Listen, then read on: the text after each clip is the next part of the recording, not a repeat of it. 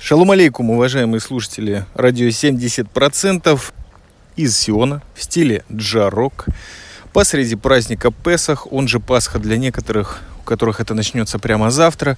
Не уверен, что запишу весь выпуск за раз, но хотя бы вступление, потому что давно-давно вас не баловал своими очередными мыслями или какими-то домыслами, если их так будет правильно назвать, особенно теми мыслями, которые посещают мою голову в полуденный час, когда я нахожусь в совершенно непривычном для себя месте и, наверное, уже сходу начну рубить. Нахожусь я на севере государства Израиль. Это не стриткаст, потому что я среди полей, на которых растут травы. Кстати, место имеет очень оригинальное название. Это Вифлеем Галилейский или Бетлехем Аглилит на иврите.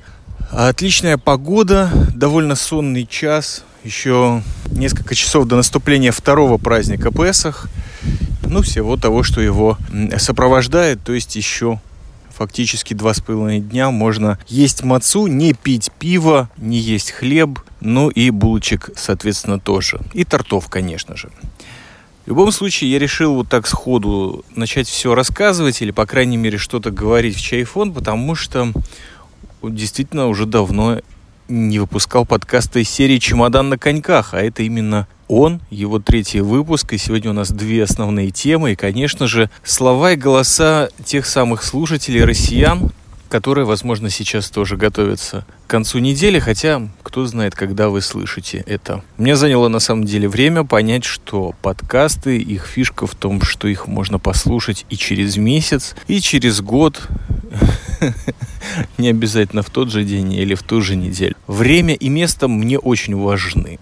И вступление, конечно же, не нужно затягивать, но у меня этого явно не получится, потому что за полтора месяца или сколько я там не выходил, не записывался, ну, кроме как в Телеграме. И это, кстати, для наших постоянных слушателей не секрет, а для тех, кто к нам присоединился. У нас есть еще и Телеграм-канал, точно так же называется «Радио 70%», либо наберите «эд» или «амперсент», радио английскими буквами 70 Pro. И это будет адрес нашего канала. Вот там выходит огромное количество маленьких подкаст Telegram молний, как мы их называем. Э, также Telegram порадовал, я наконец-то пробил его главную фишку. Туда обратная связь, конечно, более круто попадает. То есть э, вот эта вся тема Слушайте, комментируйте финансируйте. Там идет очень легко.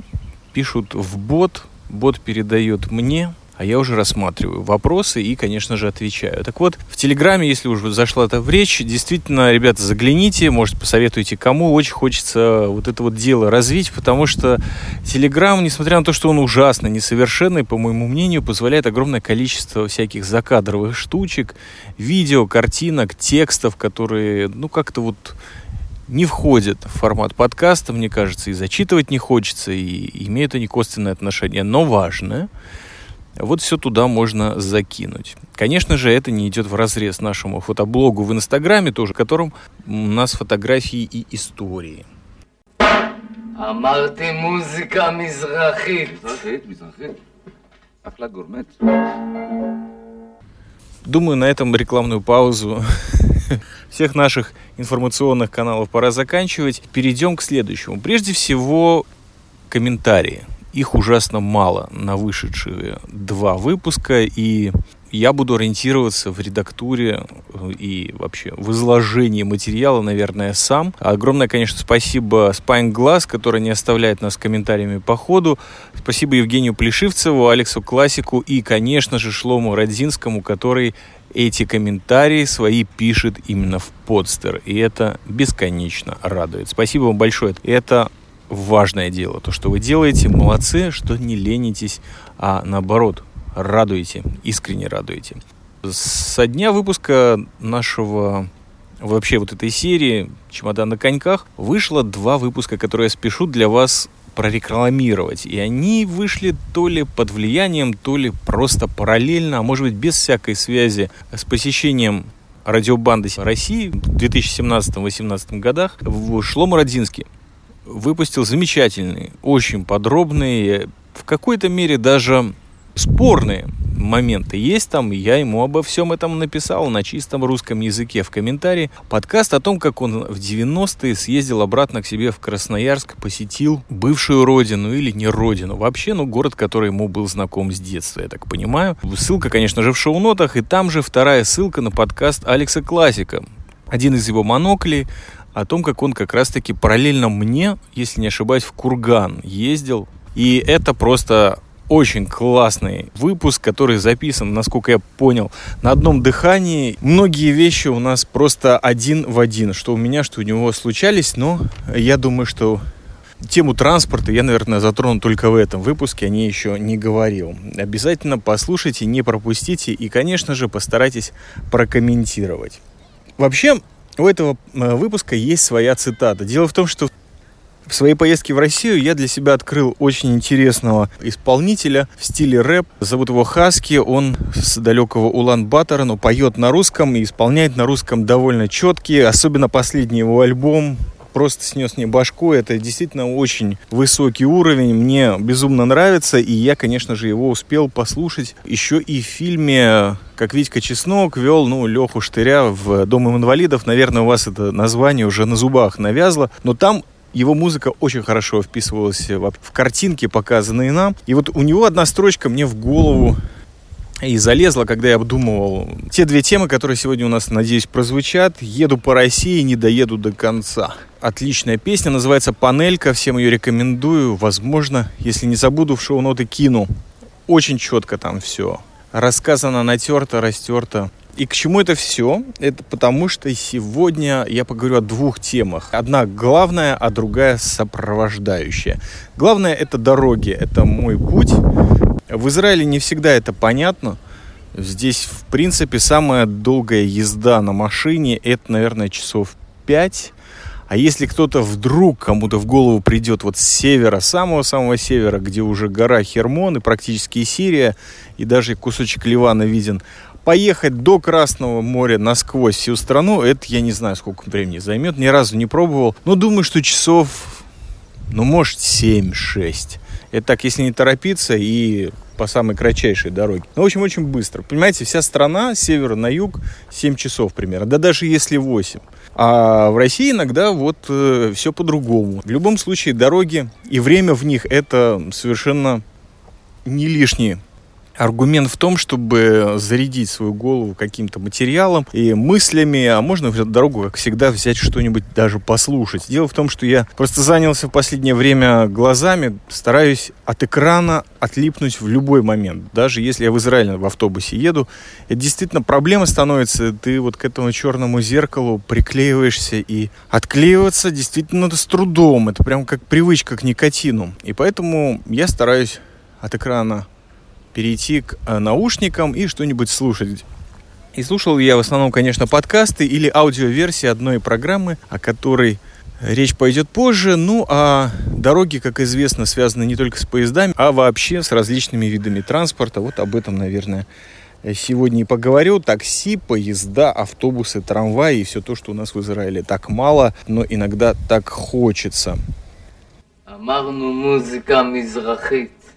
Последний момент, но, наверное, самый важный из них, после комментариев, конечно же, это момент музыки. Дело в том, что с последнего выпуска, который назывался, по-моему, как-то он там назывался, у нас прозвучала музыка, замечательная авторская песня, и в этом выпуске прозвучит тоже другая, но того же автора. Кстати, этот автор является одним из комментаторов выпусков вот этого черновика, которые получили исключительно интеллектуальные люди, и его прокомментировали, их голоса вы услышите и сегодня, и, надеюсь, на протяжении всей серии. Группа называется City Shark, она из Санкт-Петербурга. Пожалуйста, есть ссылочка в шоу-нотах. Прослушайте альбом, обратитесь к автору, можете его лично поблагодарить. Я благодарю от всего сердца не только участием трека в этом подкасте, а просто потому, что человек сказал, бери и пользуйся. И это очень-очень классно, когда люди, которые хоть что-то создают в этой жизни, без проблем общаются с друг другом, и вот такой бартер получается. Ну, а о результате судите, пожалуйста, сами. Думаю, что за сим начну переключаться на темы. Пришла пора. Вот еще более веселая, интересная тема. Это, конечно, Ну, для меня она была веселая, когда я слушал. Это про передвижение чаймастера по Москве с чемоданом. Это, конечно, очень забавно было для любого, кто был в Москве, понимать, что человек а, приехал в Москву и ожидал, что он будет передвигаться по городу, катя за собой по тротуару чемодан на колесах. К тому же еще и зимой. В принципе, это в Москве даже летом невозможно. А учитывая, как у нас снег убирают, так там просто пройти бывает сложно. Ну да, есть вот в Москве такая проблема. Тротуары, и не только тротуары, а подземные переходы, и в принципе все что угодно, предназначенное для передвижения ногами, оно крайне неудобное. Город не очень пешеходный, не очень дружелюбный к пешеходам.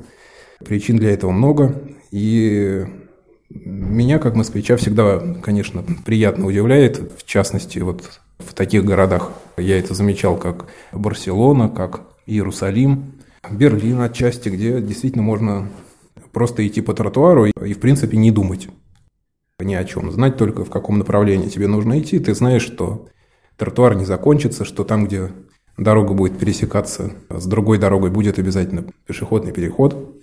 И даже можно, наверное, катить при этом чемодан на колесиках. Ну, опытные москвичи, которым нужно по какой-то причине что-то переносить, пользуются обычно рюкзаками. Итак, вернемся к нашим вагонам. Кстати, опять сменил позицию. Нахожусь я в славном городе Решон Лицион, что значит первый в Сионе, ну совсем как наш подкаст – промзоне, и поэтому не обессудьте, качество записи звучков сторонних будет просто зашкаливать. Ну и по другим причинам тоже. Сейчас все объясню. Прежде всего, название серии «Чемодан на коньках» было дано совершенно не случайно. Потому что не будь его, чемодана, не зачастили бы в моей башке мысли о нелегкой ноше интуриста в России. Не болтался бы этот объект на моей руке, не началось бы, если честно, улетучиваться мое праздничное отпускное настроение чуть ли не на первых минутах моего пребывания э, в российском аэропорту Шереметьево. Потому что я действительно впервые в своей жизни не сменил рюкзаки на чемодан, а добавил чемодан к ним. Естественно, по причине того, что ты можешь праздновать или не праздновать Новый год, это никого не волнует. Подарков никто не отменял. Ну и проблемы с перетаскиванием э, всей этой поклажи начались еще в Шереметьево, куда я приземлился, где есть совершенно потрясающий, наверное, уникальный лишь там есть лифт, который на троих, а также полуторакилометровый проход этого лифта до экспресс-поезда. Ну и такой вот проход, знаете, он где-то со всем этим скарбом кажется бесконечным. Ты все бежишь, бежишь, а он все не кончается, не кончается. А бежишь ты прежде всего, чтобы успеть на поезд, а во-вторых, потому что ты уже 40 минут провел в лифте на троих, который ездил по всем этажам, кроме того, который тебе нужен, то есть как ты пытаешься сбежать от абсурда, что ли, или от самого себя, возможно. Ну, дальше пошли вокзалы, все это метро веселья московское и 4 часа из столицы в Россию. И уже на этом этапе мне стало понятно, что все пройденные мною трансферные зоны вообще не приспособлены для человека с чемоданом и двумя сумками, кстати, рюкзаками. Я вообще не говорю с вами о родителях с колясками или там об инвалидах. Вот эту тему вообще не затрагиваю. Насколько я помню, пандус единственный.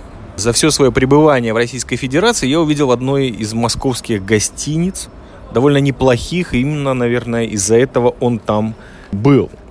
Но сейчас я понимаю, вот все это рассказывая вам, из прекрасного города Решон-Лицион, в котором когда-то одна из древнейших виноделин барона Ротшильда была открыта, в новом времени, конечно, старейшая. Я понимаю, что вот у меня уже какое-то мнение такого хорошо сложившегося вальяжного средиземноморца или жителя Ближнего Востока, нужно подчеркнуть, который ищет везде комфорт, несмотря на то, что придерживается каких-то радикальных мнений, скептицизма, ограничения себя в некоторых сторонах жизни и комфорта в Израиле. Но уж если на отпуск выходит, то все гуляй душа. Вот это почему-то хотелось, и почему-то хотелось этого сразу, наверное, в аэропорту и на вокзале.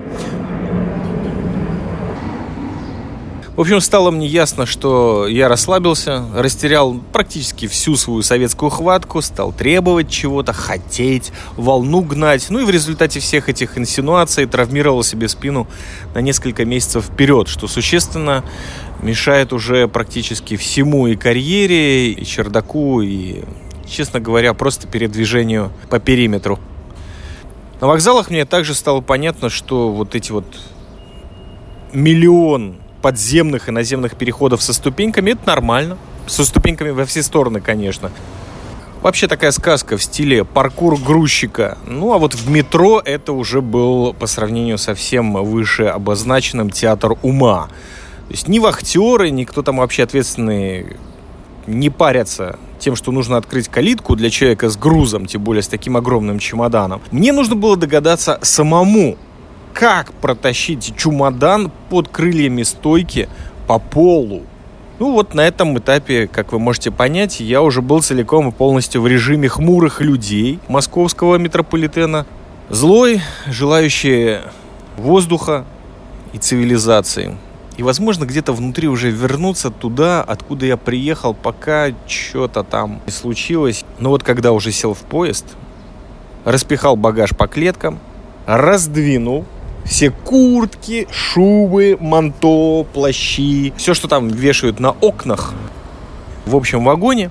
Раздвинул, чтобы, естественно, Россию посмотреть, хоть когда вежливый проводник принес замечательный черный и довольно доступный по цене чай Гринфилд.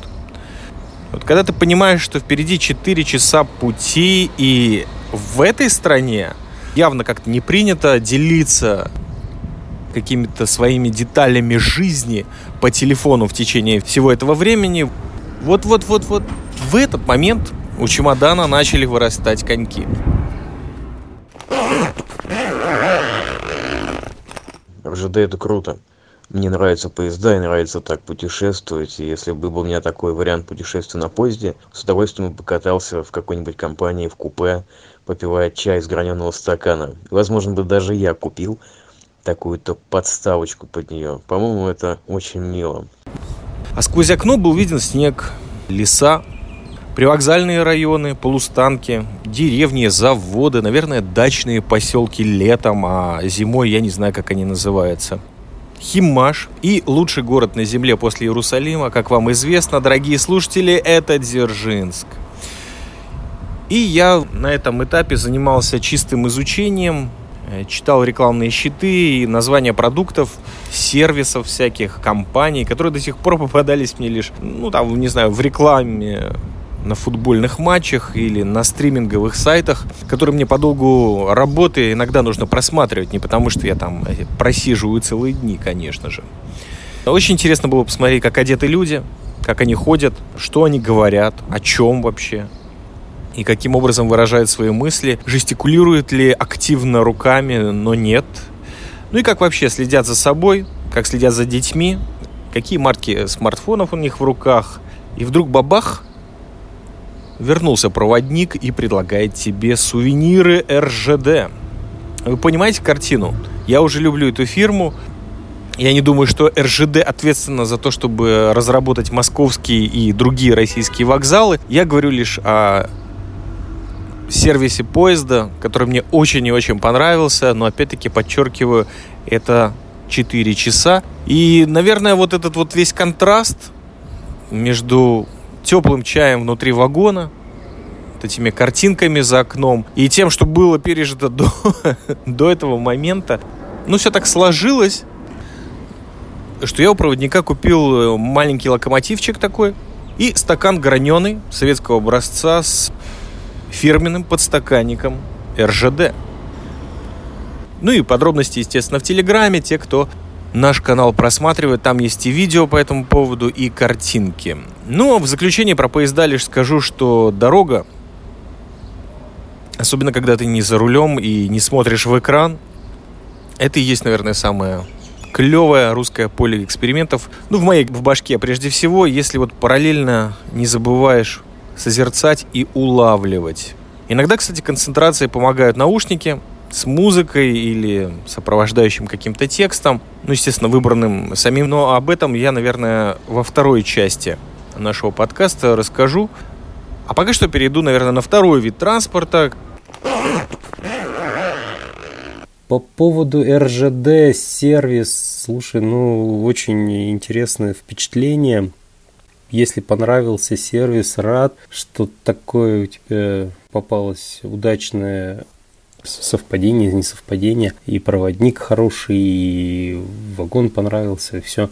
Как-то путешествовал с детьми, получилось, что не очень э, вот по сервису не очень э, комфортно некоторые бытовые моменты э, в наших поездах устроены, в том числе момент гигиены, тот же туалет. Для поезда, который путешествует из центра России куда-нибудь туда к западным границам, рубежам, два, то три, а то и четыре дня, это, конечно, проблема. И эту проблему как-то надо, наверное, решать Наверное, наверное самолетом ее, ее удается решать, поэтому чуть-чуть заработать побольше денег, сесть в самолет и 3 часа, 4 часа, 5 часов, и ты уже на месте. И не надо дополнительно задумываться о каких-то бытовых проблемах. Поэтому, да, с детьми путешествовать в поезде сложно. Хотя сам с удовольствием путешествовал и по молодости, бывал сам минимальный набор чего, минералки э, и купил там каких-нибудь фруктов и можно садиться и ехать хоть два, хоть три дня. В дороге все можно встретить на, на тех же станциях у добрейших бабулек. Ох, э, не повезло тебе со спиной, сочувствую, лечись, поправляйся. Да, у нас, по сути, вся инфраструктура, она вот только-только начинает исправляться, как-то выправляться, какие-то моменты а, комфорта появляются. Но в основном это все в тех, в больших мегаполисах, где большой поток туристов э, из разных стран, привыкших к сервису и, возможно, где-то даже готовых за него заплатить дополнительную копеечку а, за те же тележки и еще какие-то услуги. А в небольших городах, да, инфраструктура, вот как оно раньше все строилось, э, все сурово, ну, сам помнишь, наверное, из Советского Союза, деревянные стульчики в залах ожидания, лестницы эти красивые, мраморные или не совсем мраморные, но потаскаться с чемоданом, да, все на себе, все на своей спине. Поэтому ну, надеемся на лучшее, готовимся к худшему и тренируем, видимо, мышцы спины, рук, ног, пока эта инфраструктура еще не в наших районах, не в наших краях. По хмурости, хмурости в метро народа. Да, замечал такую штуку, что люди в метро настороженно, напряжены, метро источник повышенной опасности, сидят, оглядываются, скорее-скорее доехать из точки А в точку Б. А на улице, ну, возможно, люди-то встречались, которые прогуливались как раз неспешно и э, с хорошим настроением на свежем воздухе, поэтому и улыбались. То, что кислорода было чуть-чуть больше, чем в метро. А если вспомнишь э, в такую замечательную фразу «улыбайтесь, это всех раздражает», как-то в московском метро а, попробовал походить, поулыбаться, будучи еще студентом, наверное, попадал на каникулах и катался на московском метро, а в будний день все бегут куда-то спешат, а ты идешь такой спокойно, расслабленный и улыбаешься. На тебя, конечно, оглядываются, не крутили пальцем, но оглядывались, странные взгляды на себе ловил знаю, да, наверное, наверное, кислорода не хватает в Москве, надо, вернее, в метро не хватает кислорода, а надо усиливать. В общем, с вентиляцией надо что-то решать. Это вообще мечта. Младший брат поезда трамвай.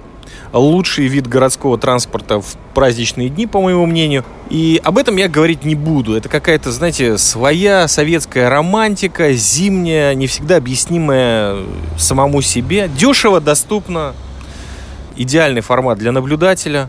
Лучше, конечно, садиться в трамвай с приготовленной мелочью. Вот что замечено на полях. А третий вид транспорта – это таксо. Потому что возвращает на землю.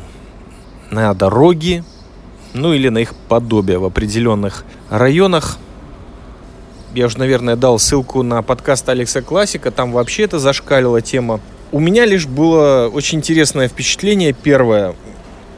То, что приезжала, а ездил я, наверное, около 10 раз. Так получилось, нужно было. Поэтому думаю, что могу какие-то выводы сделать. Ну, в общем, не всегда то, что приезжало, из автосредств вообще могло называться такси. Большую часть времени это было похоже на некий автомобиль похитителей, который такой неприметный, очень похоже было на подъезд среднестатистический на колесиках. Хотя цены очень приемлемые, даже, я бы сказал, очень дешевые. Шансон ни разу не звучал. Русский язык понимают. А это, наверное, самое главное. И, конечно же, во все разы довезли прям вот до указанного им адреса. А это, наверное, опять-таки главное, если откинуть весь этот вальяжный средиземноморский ближневосточный порыв к комфорту. Главное это, опять-таки, приготовить точную сумму, иногда с плюсом. Кстати, есть люди, которые достойны этого. Без тени иронии это говорю. Опять-таки, такси не пользовался в Москве. С суммой все легко, потому что у тебя есть какое-то время, пока приезжает таксист, и эту сумму лучше приготовить, потому что тебе называют ее при заказе по телефону, ну, естественно, и номер авто. Это для тех, кто не в курсе этого замечательного поистине интуристического сервиса в России. И даже один раз у меня случилась беседа с очень интеллигентным, правильно настроенным, я бы сказал, даже патриотичным таксистом, который, узнав, что я из Латвии, пригласил меня в Россию жить. Пообещал, что таких проблем, какие у меня в Прибалтике, здесь точно не будет. Очень здорово в течение 15 минут пообщались на тему экономики, о том, как гораздо лучше выглядит город на Волге. Возможно, на этом этапе вы спрашиваете себя уже, зачем столько подробностей о чемоданах, вокзалах, аэропортах, дорогах и транспорте, которые мы и так уже все знаем слышали миллиард раз от других. Но вот это моя атмосфера была. Э, попадание в Российскую Федерацию в конце 2017 начале 2018 года. И это такой переходный период, некая движущаяся трансферная зона, именно в которой произошло совмещение, мне кажется, вот моего внутреннего иммигрантского русского мира, чаймастерского с реалиями России. И это происходило, возможно, наиболее естественным путем. То есть вначале поездом, потом пешком, в финале я подошел к Великой реке, горе, Кремлю. И вот там этот узел завязался. Где-то уже у Волги я начал себя ощущать как человек, который сейчас находится в России и более-менее способен воспринимать ту информацию, которая меня окружает, по крайней мере, появилось желание ее вбирать, и я избавился от чемодана у реки. Для этой дороги, я думаю, что архи обязательно было наличие рельс, особенно в начале пути, особенно зимой. Благодаря этой подготовке, благодаря этой дороге можно прервать в конечном итоге поносный некий поток, который беспрерывно льется из средств э, массового вещания, информации об этой стране, о России, конечно же. И так можно попытаться, по крайней мере, составить вот свое мнение личное, без лжи, без всяких фильтров, без подсказок соцсетей и людей, которые побывали в своих каких-то форматах, при своих обстоятельствах. Э, это, как мне кажется, честно. Не всегда возможно, но раз уж ты шагаешь по этой замечательной земле, по этим сугробам вдоль этой реки, то только так. И, возможно, эта часть у нас завершается не совсем на юмористической волне, так мне так кажется, потому что я уже откровенно достало меня сидеть в этой промзоне. Я жду чего-то большего от жизни, если можно так сказать. Просто э, начал я записывать этот выпуск э, уже довольно давно, и весь он был, должен был быть пронизан пасхальным настроением, то есть и в течение Песаха его записывал немножко до, и чуть даже после, как вы услышите, наверное, через секунду. Но вот неожиданно нахожу себя в преддверии Дня катастрофы, еврейской катастрофы в Европе, и то, что меня сейчас занимает, это успею ли я выложить этот подкаст и средактировать до его наступления. Так что держитесь, дальше будет веселее.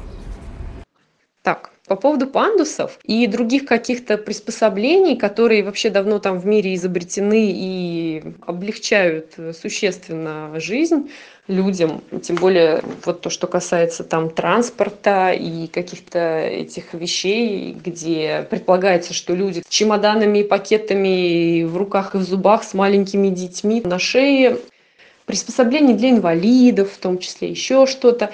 Знаешь, есть такая фраза прекрасная, мне понравилась она, а, по поводу климата в России, вот ее можно распространить на все остальное, что э, людям, которые жалуются на российский климат, следует помнить, что климат в России нацелен прежде всего на уничтожение потенциального неприятеля.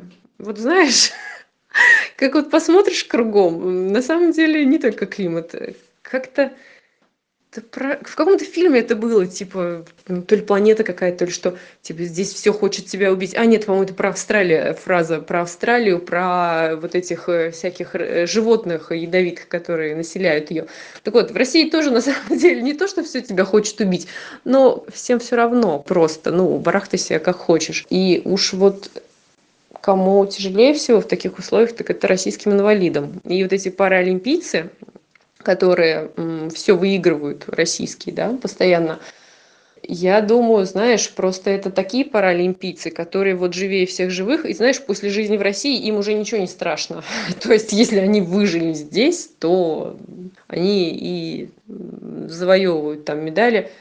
А на деле это очень грустно. Вот вообще вот эта вся ситуация – кстати, многие пандусы перед подъездами, то есть они, ну, формально есть, но по факту они такие, что, знаешь, там здоровому человеку, в общем, тяжело будет по ним спуститься или подняться. Далее насчет Юрия Дудя, его интервью и Шевчука. Насчет Шевчука не знаю, мне нравится как музыкант.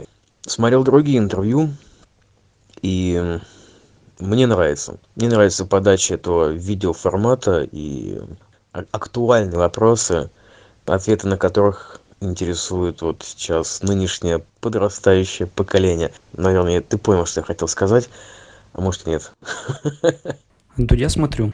Шевчук оказался очень близок к моим мыслям. Очень искреннее интервью. Шокировало описание встречи с солдатами, когда он спрашивал, откуда они, а потом сказал, что почти все они погибли.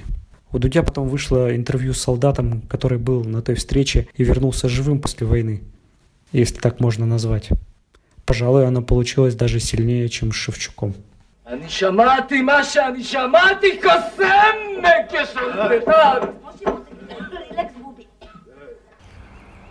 Запись из Бенни Каск Эйл Паб. Я так думаю, лучшее место из э, таковых. В центре прекрасного Сиона в центре страны Израиль. Выбирайте нужное, подчеркивайте. Почему я здесь? Потому что только что, вернее, уже час как закончился Песах, и первое мое квасное изделие, которое я съел после семи дней поедания мацы, это, конечно, был Иерусалимский Эль, который бледнолицый. ПЛЛ Шапиры – это не реклама, это чисто любовь. Почему я это сделал? Потому что я плавно перехожу ко второй части нашего подкаста, у которого, по-моему, до сих пор нет еще какого-то толкового названия, но речь пойдет о чем-то спортивном потому что уже прозвучавшие в ваших ушах за последние, я думаю, год, даже больше, человек по имени Юрий Дудь в моей жизни начался с прекрасного и единственного источника информации из России, который я читаю, это sports.ru. И мне очень нравится этот источник. Я его читаю фактически ежедневно по различным, конечно, темам, но прежде всего мне нравится, как там пишут люди, именующие себя блогерами, журналистами. И Юрий у меня был связан именно с темой спорта, футбика, как он любит говорить. В основном, конечно, потому что эта тема меня интересует. Кстати, шпоры буквально два часа назад опять победили снова. И это тоже стоит того, чтобы выпить на свежем воздухе.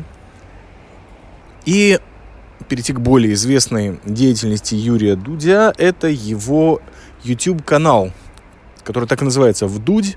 Там выходят огромное количество разных интервью с очень известными людьми, практически все известные, ну, возможно, кроме одного, который косвенно связаны с этим выпуском, вернее, с его темой.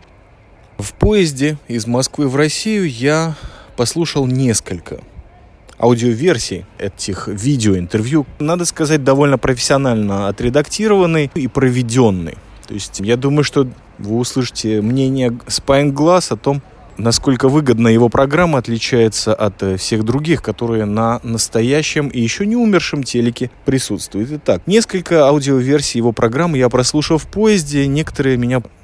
Я не буду о них говорить, но один конкретный выпуск, а именно интервью Юрия Дудя с Юрием Шевчуком, оно меня прямо остановило посреди поезда. Я, наверное, ничего не слушал в течение 20 минут, насколько, насколько оно меня потрясло, потому что я такого Юру-музыканта Шевчука не встречал. Прежде всего, потому что не слежу за его творчеством уже очень давно. Когда-то нравились две песни. Вернее, одна очень нравилась «Мальчики-мажоры». Я об этом много раз говорил. Конечно же, что такое осень в моей голове в тот самый год, когда эта песня вышла, звучал очень много раз. Спасибо радио «Юность». И, в общем-то, на этом все и заканчивается, кроме, наверное, фильма «Духа в день». Некий фантастический, постсоветский даже не знаю, как фантасмагория, что ли. Вот где он играл главную роль, мне очень понравилось. Как-то он там был на своем месте. это, наверное, э, в любом кино, особенно в российском, самое главное. Но то, что я услышал в интервью, и здесь я, наверное, поправлюсь, потому что в том черновике, который я нашим замечательным комментаторам разослал, я сказал о том, что ну, мне показалось, что Юрий Дудь раскрыл Шевчука. Но сейчас я поправлюсь, потому что это не тот человек, которого надо было раскрывать. Просто задавать умные вопросы, получать умные ответы. Или задавать просто вопросы. Получать ответы, которые где-то обдуманные, но нету в этом какой-то излишней выспренности, что ли, или показательства себя, если можно так выразиться. Беседа людей, то, в чем ну, так много раз отсутствует, наверное, в интервью то, что Юрий Шевчук там говорил, особенно, знаете, когда ты смотришь на картинку, которая постоянно летит у тебя перед глазами, вот эти все деревеньки, снег, леса, все, что я уже миллиард раз перечисляю, и ты слышишь вот эти слова, я не знаю, на меня они очень сильно действовали, особенно то, как он рассказывал про Чечню, как он снимал там фильм, как он встречал людей, что он делал – что он делал потом, и это просто совершенно какой-то священный опыт, мне кажется, а может быть просто неповторимый. Вот само то, что он рассказывал, это, конечно же, величайшая вещь, которая очень редко встречается, мне кажется, в современном мире. Это место художника на войне. Особенно, когда он не воюет и не служит такой по силе истории я не слышал уже очень давно. Я думаю, что несколько десятков лет. Что-то во мне перевернул этот рассказ. Я абсолютно не знал э, вот этой э, части жизни Юрия Шевчука. Знал, что он выступал на различных митингах в поддержку каких-то, если не скажем левых сил, то, по крайней мере, альтернативных. Вот это, да. Э, я что-то наслышан был о его работе в Сербии, волонтерской, или он там просто музыку играл. Что очень важно заметить, Юрия Дудя хватило так-то, конечно, дать этой истории протечь в наши мозги, направить это в голову, по крайней мере, меня. Я ни зритель, ни слушатель российского материала не искушенный ни разу. И я продолжу слушать эту программу. Это был совершенно потрясающий потенциал, благодаря которому я слушал очень много, ну, просто отстойных вещей, которые последовали и после, и были немножко до. Конечно же, я не трогал никаких политиков, не слушал, это неинтересно. Очень понравилось другое интервью с э, режиссером Быковым, потрясающий, мне кажется, человек. Ну и про интервью с Алексеем Серебряковым, не то чтобы там были какие-то сюрпризы, но это уже давно понятно, какой величины этот человек. Такое что-то свежее, что-то из Ютуба, и можно послушать как будто это подкаст. В любом случае, именно такие вещи и немного музыки в сопровождении составляют ту картинку на весь вот этот отпуск на все нахождение в Российской Федерации. И это лишь показывает, э, как в моей жизни вот сама культура, особенно устная, особенно связанная со словом, наложенная, допустим, на музыку или на какие-то переживания, насколько она создает эту потрясающую атмосферу, не имеющую никакого отношения ни к Новому году, ни к зиме, ни к чему. Вот это самое важное. И, конечно же, интервью с Юрием Шевчуком меня бесконечно растрогало и не раз в течение вот прослушивания. Так что ссылка в шоу-нотах, если хотите, проверьте. Это было очень важно мне сказать, потому что когда есть такие люди, когда их слово доходит до кого-то из нас, я думаю, что можно учиться и жить. И если когда-то мы боролись друг с другом за ржавые плохого качества кассеты гражданской обороны, то иногда можно послушать, в принципе, в свободном доступе слова умного человека, который их пережил, прочувствовал, а не то, что я там себе, знаете, в голове придумывал перед тем, как поехать в Россию, и думал, что гимном моей поездки будет э, песня исполнителя Вампскат, это такой EBM, очень старый, Солент Грюн, по мотивам, конечно же, одноименного фильма. На самом деле это оказалось вообще атмосферное видео и песня более близка ко всему, что я прожил или увидел Стелиос Казанзидис и его песня «Офигеть». Хотя она на греческом, как эта песня была снята в сериале «Прослушка» или «The Wire». Вот именно где-то вот такое, что-то вроде такого настроения или атмосферы. И, конечно же, катаясь в нельзя было не вспомнить Янку. По трамвайным рельсам, Рижская, вот, наверное, и все о музыке, кроме Хаски, которую я уже, наверное, в сотый раз упоминаю.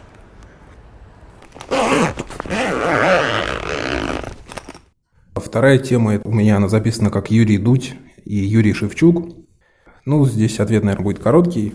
В принципе, я довольно долго игнорировал существование Дудя, но с какого-то момента он стал брать интервью у таких людей, э, интервью с которыми просто невозможно было бы не посмотреть, потому что таких интервью просто они бывают крайне редко. Ну, как, например, интервью с Ходорковским, хотя это совершенно далеко не самый был его интересный гость, но тем не менее, по-моему, даже после известных событий это единственное интервью с Ходорковским, которое попадалось мне на глаза. Ну, уж, по крайней мере, в видео варианте точно. Сейчас я даже не, не вспомню, как... Хотя, да, вот интервью с Ходорковским было не самым интересном интервью Дудя.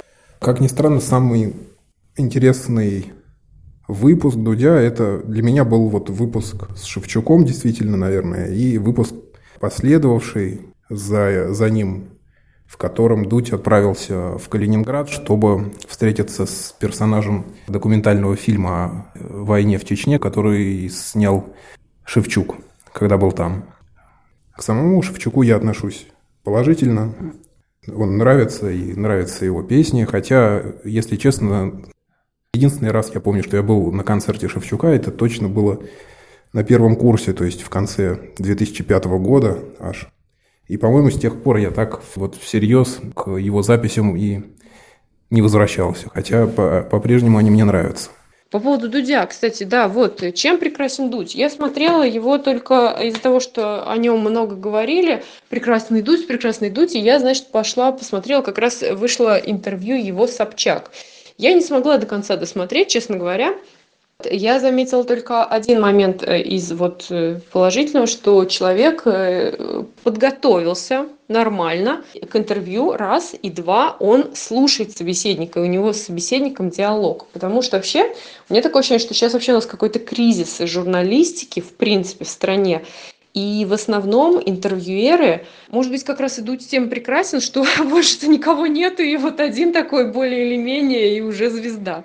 А, просто основная масса, как я смотрю, они не готовятся толком. Ну, то есть они готовятся, но плохо. Во-первых. Во-вторых, во время интервью они, значит, следят там за интерактивными какими-то активностями, и они вообще не слушают, что им человек говорит, и в итоге получается, знаешь, иногда просто полный бред. То есть они, такое ощущение, интервьюеры, как будто они в своей передаче себя преподносят, а не того человека, которого они интервьюируют. И основная их задача, и вот э, чему там они учились или вообще, значит, считают, что это главное э, в профессии журналиста, это значит провоцировать человека. То есть неважно как, они начинают его провоцировать, провоцировать, и человек это не помогает раскрываться. То есть в итоге, ну, какая-то ерунда получается. И я таких всех журналистов зову Петрушки, потому что, ну, это какие-то реально тупые петрушки. То есть, вот знаешь, это я могу так вот выйти и проинтервьюировать незнакомого, незнакомого человека. А это вообще-то люди, которые передачи там ведут регулярно, то есть э, как-то профессии свои обучались где-то. Ну, это прям вот это вот засилие вот этих вот петрушек бессмысленных и бесполезных, оно, честно говоря, вообще удручает. Часто вообще какие-то полуграмотные бывают и, ну, прям вот грусть, реально грусть. Возможно, на их фоне дуть прекрасен. Или, ну вот расскажи, а, то есть я так поняла из, из твоих слов, слов, что тебе понравился он тем, что, в частности, в интервью с Шевчуком он раскрыл Шевчука да, в этом сила журналиста, вот. Но, может быть, я еще чего-то не увидела в том единственном интервью, которое я тоже не осилила. А по поводу Шевчука, тоже не являюсь поклонницей его творчества. Интервью с Дудем не смотрела, но по поводу Шевчука у меня давно и стойкое четкое мнение, что это прям человечище. Вот это как раз человек со своей четкой позицией, вне зависимости от денежных знаков, а, на каких-то разных чашах весов.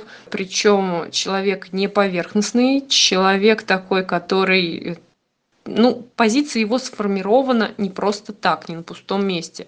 Вот, то есть вот эти его э, поездки в Чечню в свое время, они на самом деле и на творчество его, да, наложили отпечаток, и вообще, я так понимаю, вот на него, на его личность. Это человек искренний, я считаю, принципиальный и достаточно глубокий. Прям поэтому, при том, что песни его мне не близки, не нравятся, но вот как человеку прям у меня вот такой прям респект к нему.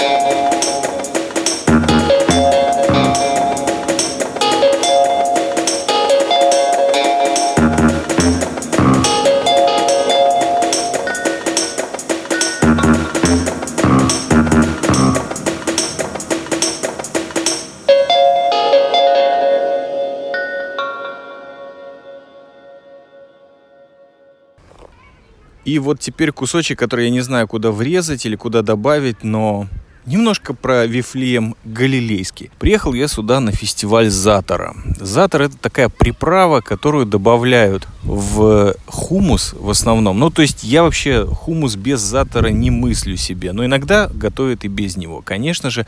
Причем добавляет его не в течение готовки, а после то ли украшая, то ли добавляя вкуса. Но я вот как-то привык. И затор мне жутко-жутко нравится. Его, конечно же, не только в хумус можно добавлять, еще в салаты. Приехали вот в этот Вифлеем Галилейский. Здесь просто огромная такая ферма. Здесь поля, на котором э, растут вот эти все замечательные травы, в том числе лечебные и употребляемые в салат и куда угодно. Вместе с ними еще и затор растет, но на Песах такой вот фестиваль для детей, для родителей устроили. Естественно, что у меня заняло время с центра страны доехать до этой точки, которую я, кстати, очень люблю, просто потому что здесь когда-то я впервые увидел, как можно вручную сделать сыр, и нашел великолепнейший напиток, который, судя по всему, уже окончательно пропал из ассортимента. Это гранатовое вино.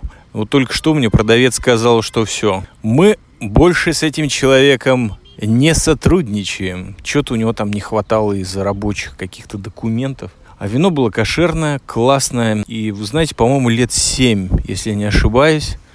Это вино сопровождало у меня два праздника. Это Новый год, Рошана, начало года официальное сейчас, и Песах, который тоже когда-то был Новым годом, но был временно переименован.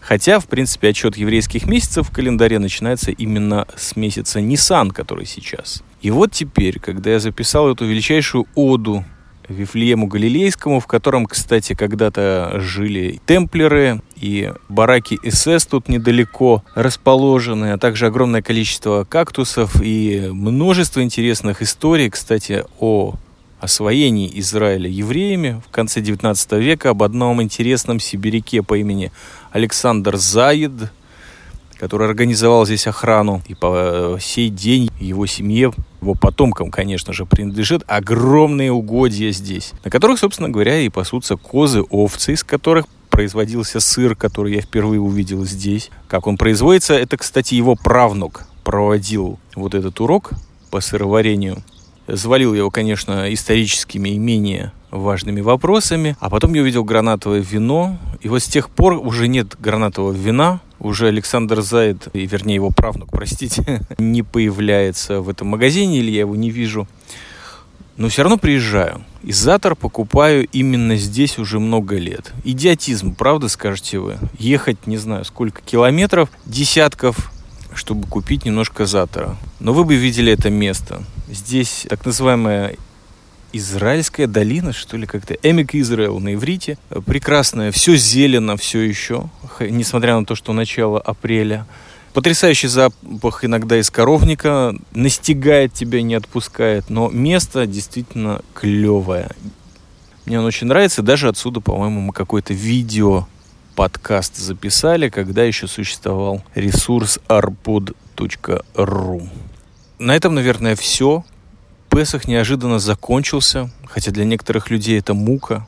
Что же это, всю неделю есть мясо. И картошку, и мацу. Так и разжиреть недолго. Ну, а у меня он как-то пролетел, возможно, из-за того, что я посещал работу, которой искренне рад до сих пор, несмотря на кучу проблем. Например, отсутствие интернета. Так отличается израильский хай-тек в 21 веке. Можно работать и офлайн. Не будем о глупом и неважном. Главное, что из города, из тыквоограда даже такого прекрасного, можно иногда вырваться вот в эти зеленые заросли кактусов, оливковых деревьев. Спасибо за внимание. Переходим к следующей теме.